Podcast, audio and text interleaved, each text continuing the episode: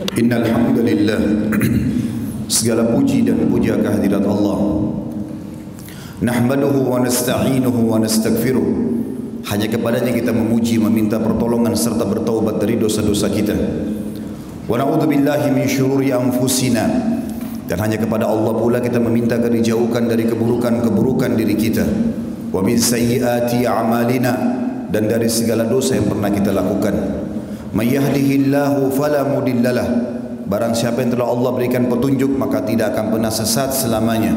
Wa may yudlilhu fala hadiyalah. Dan barang siapa yang telah Allah sesatkan maka tidak akan mendapatkan petunjuk selamanya. Asyhadu an la ilaha illallah wahdahu la syarika lah. Asyhadu anna Muhammadan abduhu wa rasuluh. Saya bersaksi tidak Tuhan yang berhak disembah kecuali Allah dan Muhammad benar-benar hamba juga utusannya. Qala Allah Ta'ala Allah telah mengingatkan dalam kitabnya kekal ditilawakan oleh orang beriman sampai hari kiamat. Ya ayyuhalladzina amanu taqullaha haqqa tuqatih wa la tamutunna illa wa antum muslimun. Hai sekalian orang-orang yang beriman patuh dan tunduklah hanya kepada Allah satu-satunya pencipta semua yang di langit semua yang di bumi semua yang di kedalaman lautan terjangkau atau tidak terjangkau oleh mata kita manusia sebagai makhluk sebenar-benar patuh dan tunduk dan janganlah kalian meninggal dunia kecuali dalam keadaan Islam. Di ayat yang lain Allah juga mengingatkan kalau Allah taala nasu taqu rabbakum alladhi khalaqakum min nafsin wahidah wa khalaqa minha zawjaha wa batha minhuma rijalan katsiran wa nisaa. Wattaqullaha alladhi tasaaluna bihi wal arham. Innallaha kana 'alaikum raqiba.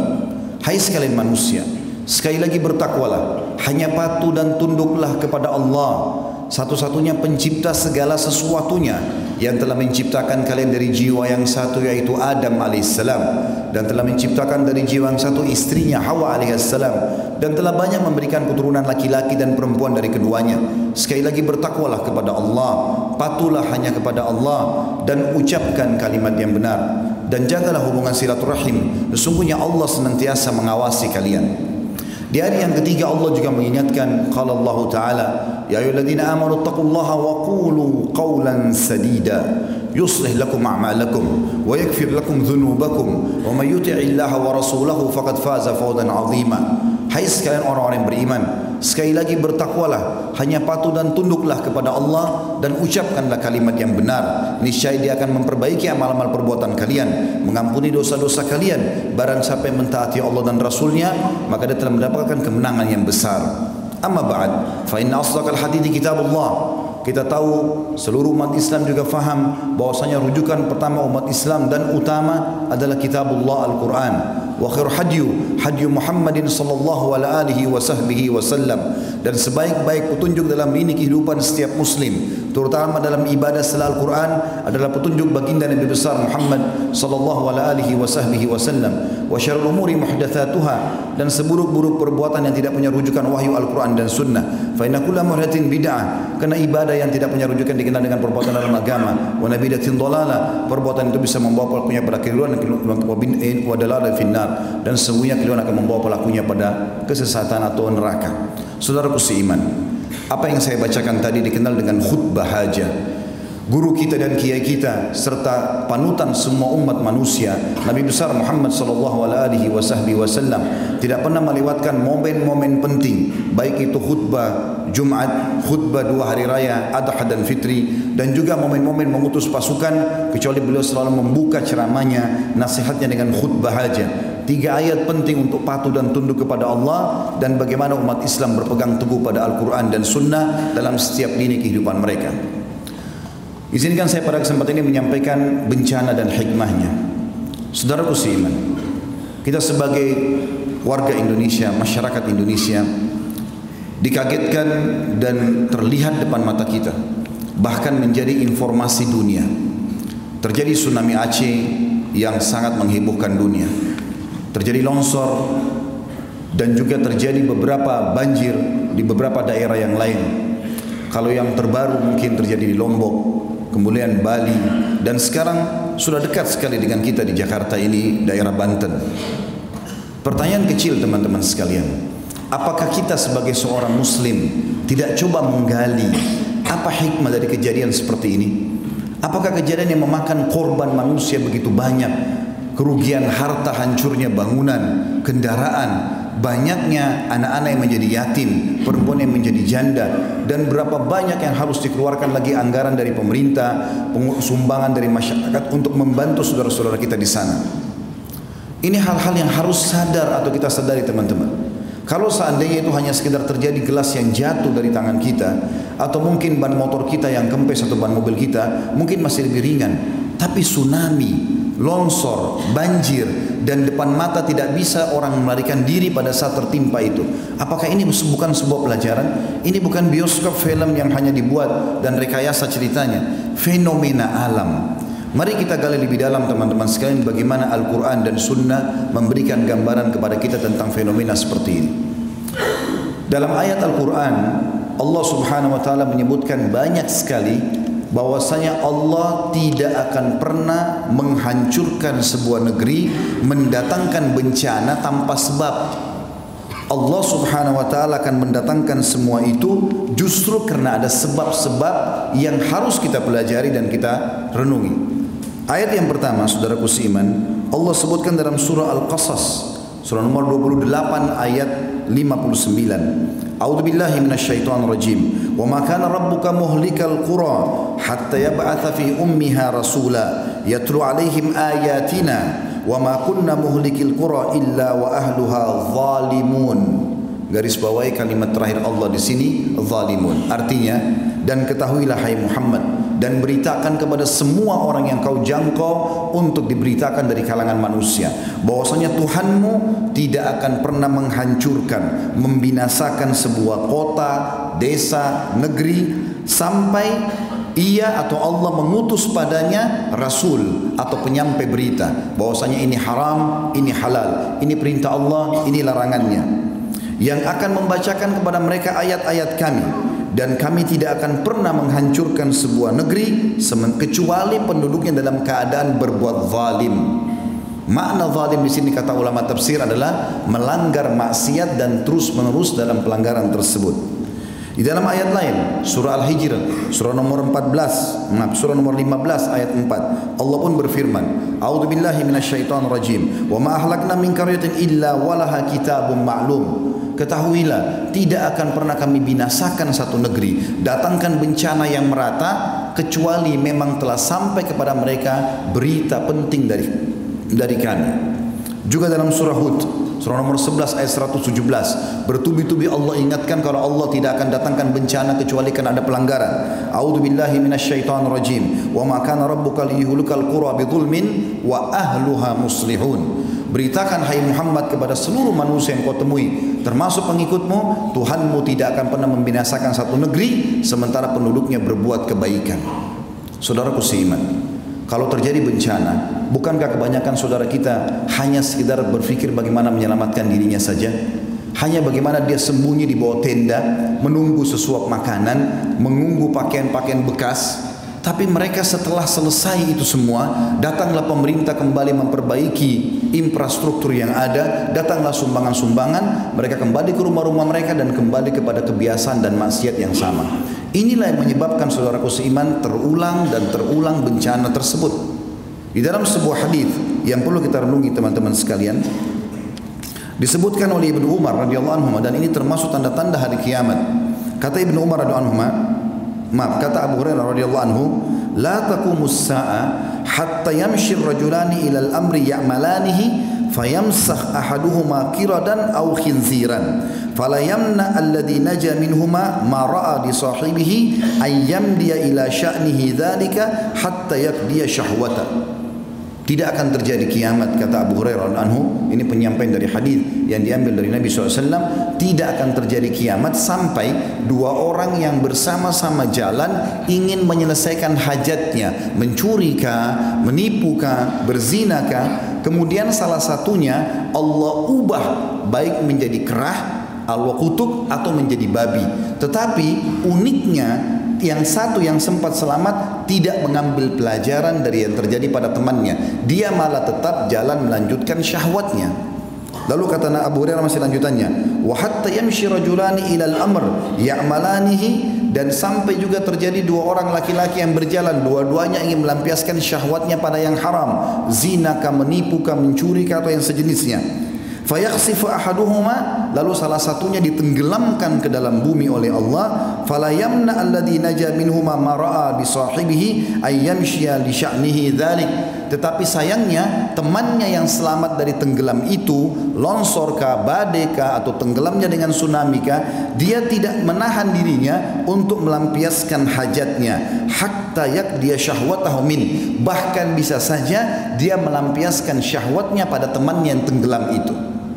Saudaraku seiman, banyak orang yang tenggelam di depan mata, justru malah temannya datang mengambil jam tangannya, mengambil handphonenya, terjadi penjarahan. Bukan ambil pelajaran dari hukuman itu, malah terbalik melakukan kemaksiatan yang lagi.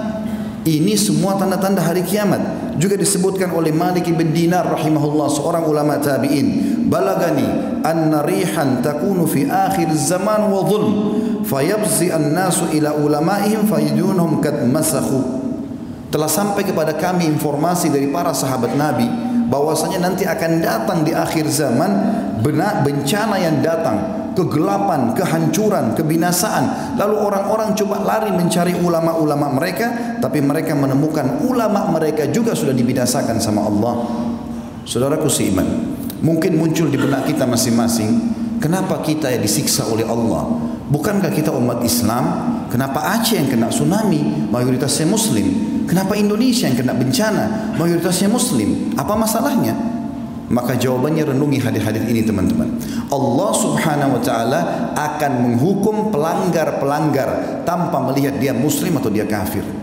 Justru kalau anda muslim, anda sudah faham Al-Quran dan Sunnah, mana halal, mana haram, mana yang diperintahkan, mana yang dilarang, azab lebih dekat pada kita. Dengarkan hadis Nabi SAW bagaimana Nabi menyampaikan kalau memang dari umat ini akan terjadi penyiksaan justru karena pelanggaran mereka. Hadis yang pertama teman-teman sekalian kata baginda Nabi SAW tamsahu ta'ifatum min ummati. Nanti akan datang umatku dikutuk oleh Allah. Kiradatan wa ta'ifatan khanazir. Dikutuk diubah wujudnya menjadi monyet ataupun jadi kera wa yukhsafu bi ada juga di antara umatku bukan orang kafir umatku akan ditenggelamkan ke dalam bumi. Wa yursal ala ta'ifatin ar-rihul akim. Dan ada di antara mereka yang dihantam dengan badai-badai yang besar. Kenapa sebabnya? Kenapa umat Islam? Lalu kata Nabi SAW bi annahum syaribul khamr. Permasalahan pertama mereka adalah mereka rame-rame mengkonsumsi khamr Khamr teman-teman bukan cuma minuman beralkohol. Semua yang bisa memindahkan akal manusia dari normalnya namanya khamr. Makanya ulama fikih memberikan definisi khamr adalah kullu ma yukhammirul akal. Semua yang membuat akal keluar dari jalur normalnya. Makanya narkotika pun masuk dalam khamr. Sekarang jadi peredaran, jadi tempat-tempat yang luar biasa, tempat orang mengkonsumsi, bisa mendapatkannya, bisa menjualnya, bisa segala macam hal. Tersebar khamr penyebab pertama. Yang kedua, walabisul harir dan para kaum laki-laki mereka berlumba-lumba menggunakan sutra. Teman-teman sekalian, mohon maaf saya menyampaikan ini. Sutra ini dianggap sebagai pakaian orang kaya dan kalau sudah kaya seperti tidak tidak pantas kalau tidak pakai sutra. Dengarkan baik-baik saudaraku muslim. Nabi SAW pernah mengangkat benda di tangan kanannya, tepatnya emas. Lalu beliau mengangkat sutra di tangan kirinya sambil mengatakan inna hadzaini haramun ala ummati. Dua benda ini haram bagi laki-laki umatku. Teman-teman sekalian larangan Nabi SAW jelas. Bahkan kata Nabi SAW, Man labisal harira fid dunya lam yalbashu fil akhirah. Siapa di antara kaum laki-laki umatku menggunakan sutra di dunia, dia tidak akan pakai sutra nanti di surga. Pakaian orang di surga adalah sutra. Ini ancaman yang kedua. Yang ketiga teman-teman, wattakhadul kiyan dan kemudian mereka sibuk mengurus para penyanyi-penyanyi.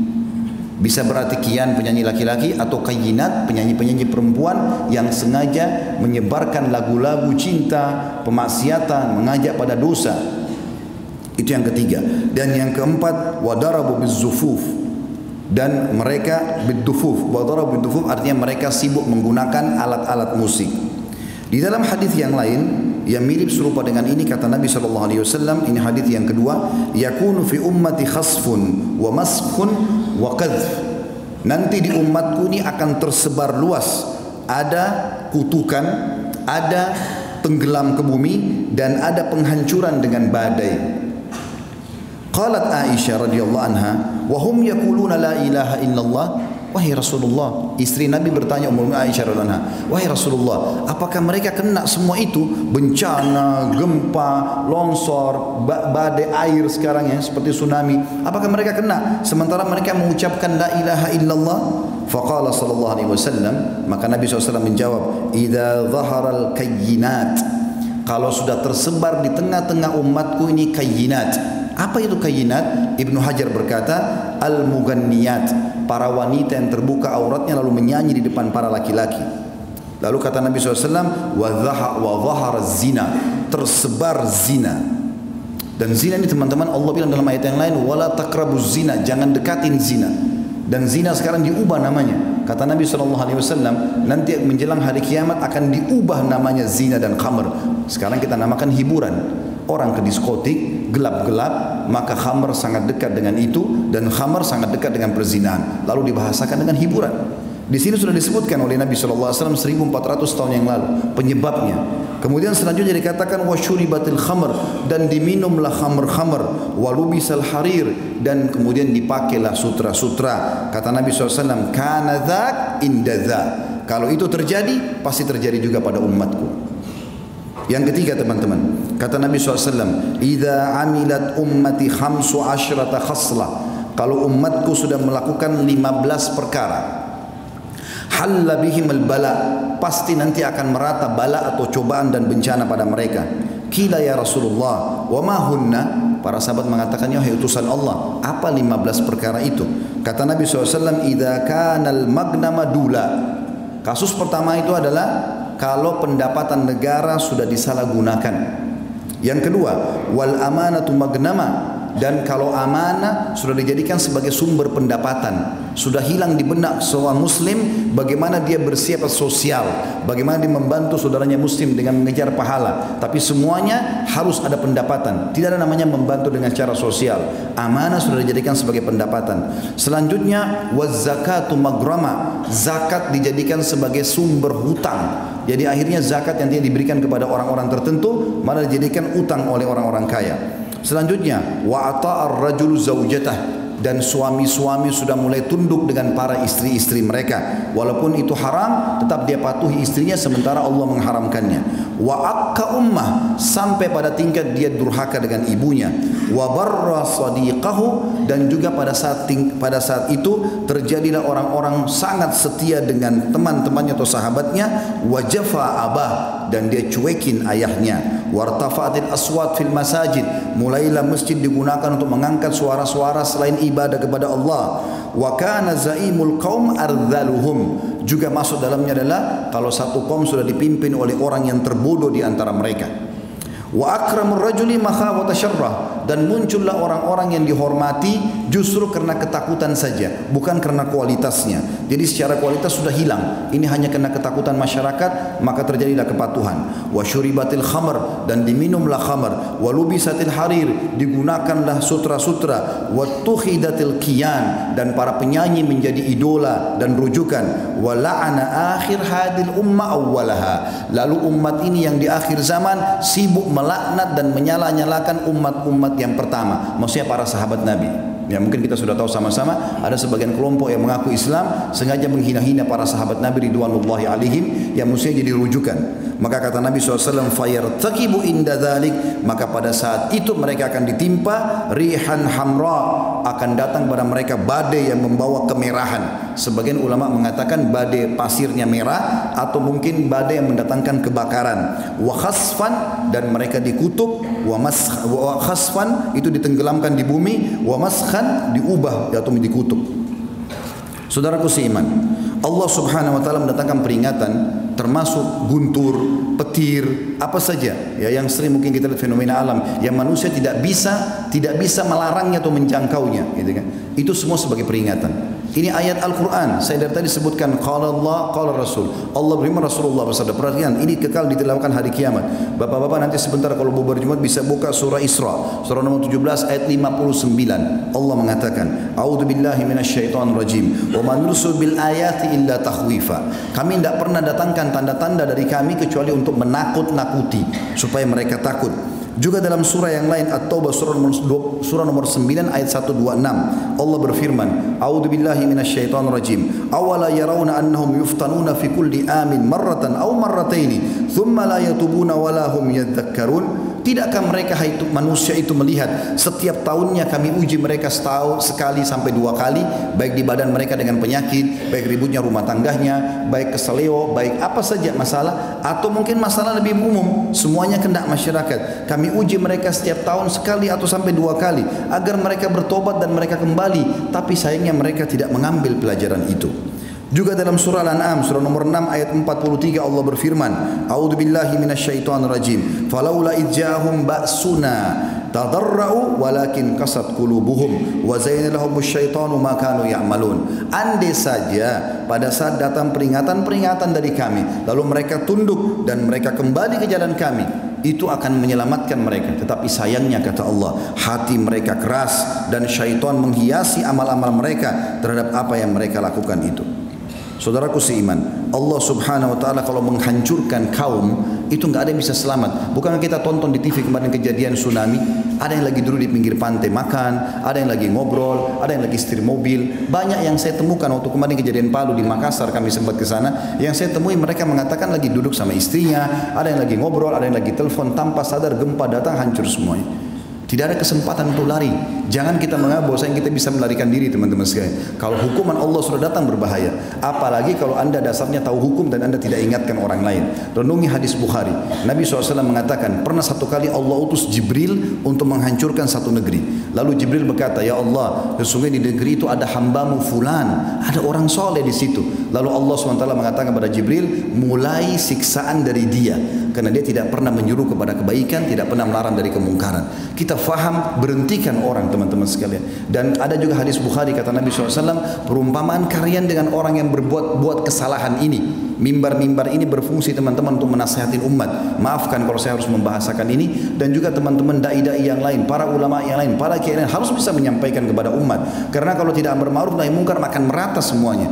Kata Nabi SAW perumpamaan kalian dengan orang-orang yang berbuat mungkar seperti orang yang dalam di atas satu bahtera. Kalian ada di atas, mereka ada di bawah. Setiap kali mereka mau ambil air, mereka harus naik ke atas. Kalau di kantor, di instansi, di sebuah rumah, di komplek perumahan, di sebuah negara, ada orang-orang yang taat kepada Allah selalu ingatkan ini gak boleh loh haram, ini harus dikerjakan loh. Maka ini mengganggu orang-orang yang berbuat kemaksiatan. Perumpamannya orang soleh ada di atas kapal, orang yang fasik ada di bawah. Mereka setiap mau ambil air, mau mau aktivitas mereka harus naik ke atas.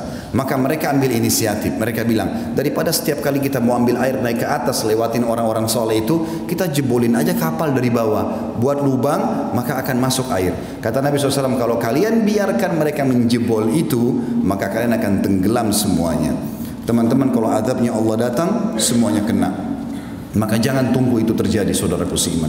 Aku luka hadza saya sudah mengucapkan perkataan saya ini wa astaghfirullah li wa lakum dan saya beristighfar kepada Allah dan mengajak jemaah untuk istighfar kepada Allah fastaghfiruhu innahu wal ghafurur rahim beristighfarlah kepada yang karena dia Maha menerima taubat hamba-hambanya Alhamdulillah wassalatu wassalamu ala Rasulillah segala puji dan puja kehadirat Allah Subhanahu wa taala juga salawat dan taslim kepada Nabi besar Muhammad sallallahu alaihi wasallam. Sebelum kita berdoa teman-teman sekalian izinkan saya menyampaikan sebuah pesan dan ini hanya pendek saja. Pernah sekali ada seseorang yang masuk bersama temannya ke rumahnya Nabi SAW dan ketemu sama Aisyah radhiyallahu anha.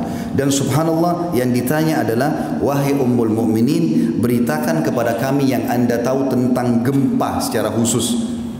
Maka berkata Aisyah, kalau mereka sudah menghalalkan zina, mereka menghalalkan minuman keras, mereka mulai memukul alat-alat musik, maka mulailah Allah cemburu di langitnya sana. Kemudian Allah mengatakan kepada bumi, goncangkanlah dirimu. Lalu kemudian kalau mereka tobat, mereka kaget, mereka kembali ke jalan Allah, maka akan aman. Tapi kalau mereka tidak kembali, maka akan dihancurkan oleh Allah SWT dengan gempa tersebut. Juga teman-teman sekalian disebutkan bahwasanya Mahlab berkata rahimahullah kelihatannya gempa-gempa tsunami kalau kita sekarang dan segala macam ini adalah peringatan keras dari Allah. Dan Allah mengatakan dalam surah Isra ayat 59 wa man bil ayati illa takhwifa. Kami enggak berikan tanda-tanda kecuali untuk peringatan bagi mereka dan menakut-nakuti mereka. Sampai Nabi SAW mengatakan sebagai penutup dalam khutbah kita ini innahu tentang masalah guntur ya suara guntur yang menggelegar innahu wa'idun syahid di ahli al-ard Hadis ini riwayat Bukhari. Sesungguhnya guntur yang keras pun bergelegar itu adalah peringatan keras dari Allah sebelum datang adab-adab yang besar. Ingat teman-teman sekalian, sebelum datang siksa besar pasti Allah datangkan siksa-siksa kecil. Kalau kita abaikan maka terjadi yang besar. Sebelum anda berzina, pada saat mau selingkuh naudzubillah, Allah buat pasangan kita tahu, ditelepon, peringatan dari Allah, muncul rasa takut. Tetap ngotot ke hotel, maka Allah buat kita ketahuan oleh tetangga, dilihat oleh teman. Tetap lakukan, datang polisi gerbek. Kalau tidak maupun Allah bisa datangkan gempa, rubuh hotel tersebut lalu dipermalukan wa naudzubillah. Maka hati-hati teman-teman, sadarlah.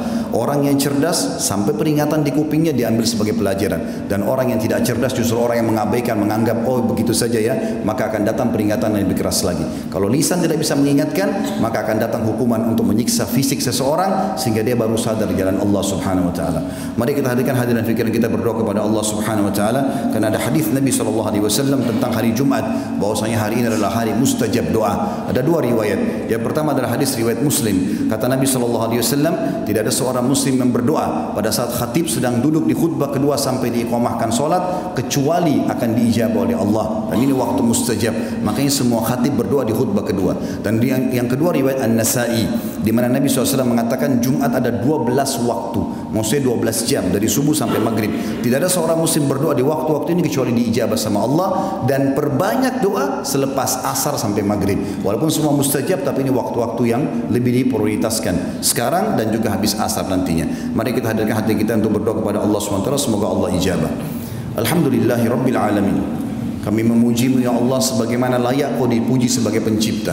Kami sangat yakin engkau melihat kami karena sifatmu adalah maha melihat Engkau mendengar kami karena engkau maha mendengar dan engkau mengetahui semua yang di kami, di hati kami dan apa yang kami rencanakan dan belum kami rencanakan karena engkau maha mengetahui. Kami memuji ya Allah sampai engkau ridho dan sampai engkau menerima semua puji-pujian kami dan kami mengucapkan salam hormat kami kepada utusanmu Nabi besar Muhammad sallallahu alaihi wasallam engkau perintahkan kepada kami.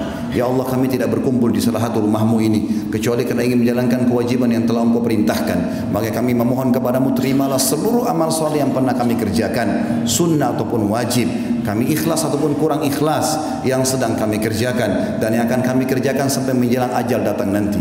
Ya Allah semua dosa yang kami pernah lakukan besar ataupun kecil, sengaja tidak sengaja, samar ataupun nyata, juga kedua orang tua kami, seluruh kerabat kami, maka maafkanlah ya Allah, ampunilah kami dan ampunilah seluruh muslimin dan muslimat, mukminin dan mukminat yang hidup dan juga yang sudah meninggal. Ya Allah berkahilah negeri kami ini, jadikan negeri Indonesia menjadi negara yang aman, tentram, damai, seluruh umat Islam di bawah naungan ukhuwah Islamiyah. Angkat perselisihan di antara mereka dan kembalikan mereka kepada Al-Quran dan Sunnah. Ya Allah lunasilah utang negara kami ini. Bukalah berkahnya dari seluruh penjuruhnya dan jadikan berikanlah kepada kami pemimpin muslim yang baik, yang adil kembali kepada Al-Quran dan Sunnah dan sebarluaskanlah keadilan dan kemakmuran di negeri kami dan jadikan negeri Indonesia sebagai contoh bagi negara-negara yang lain.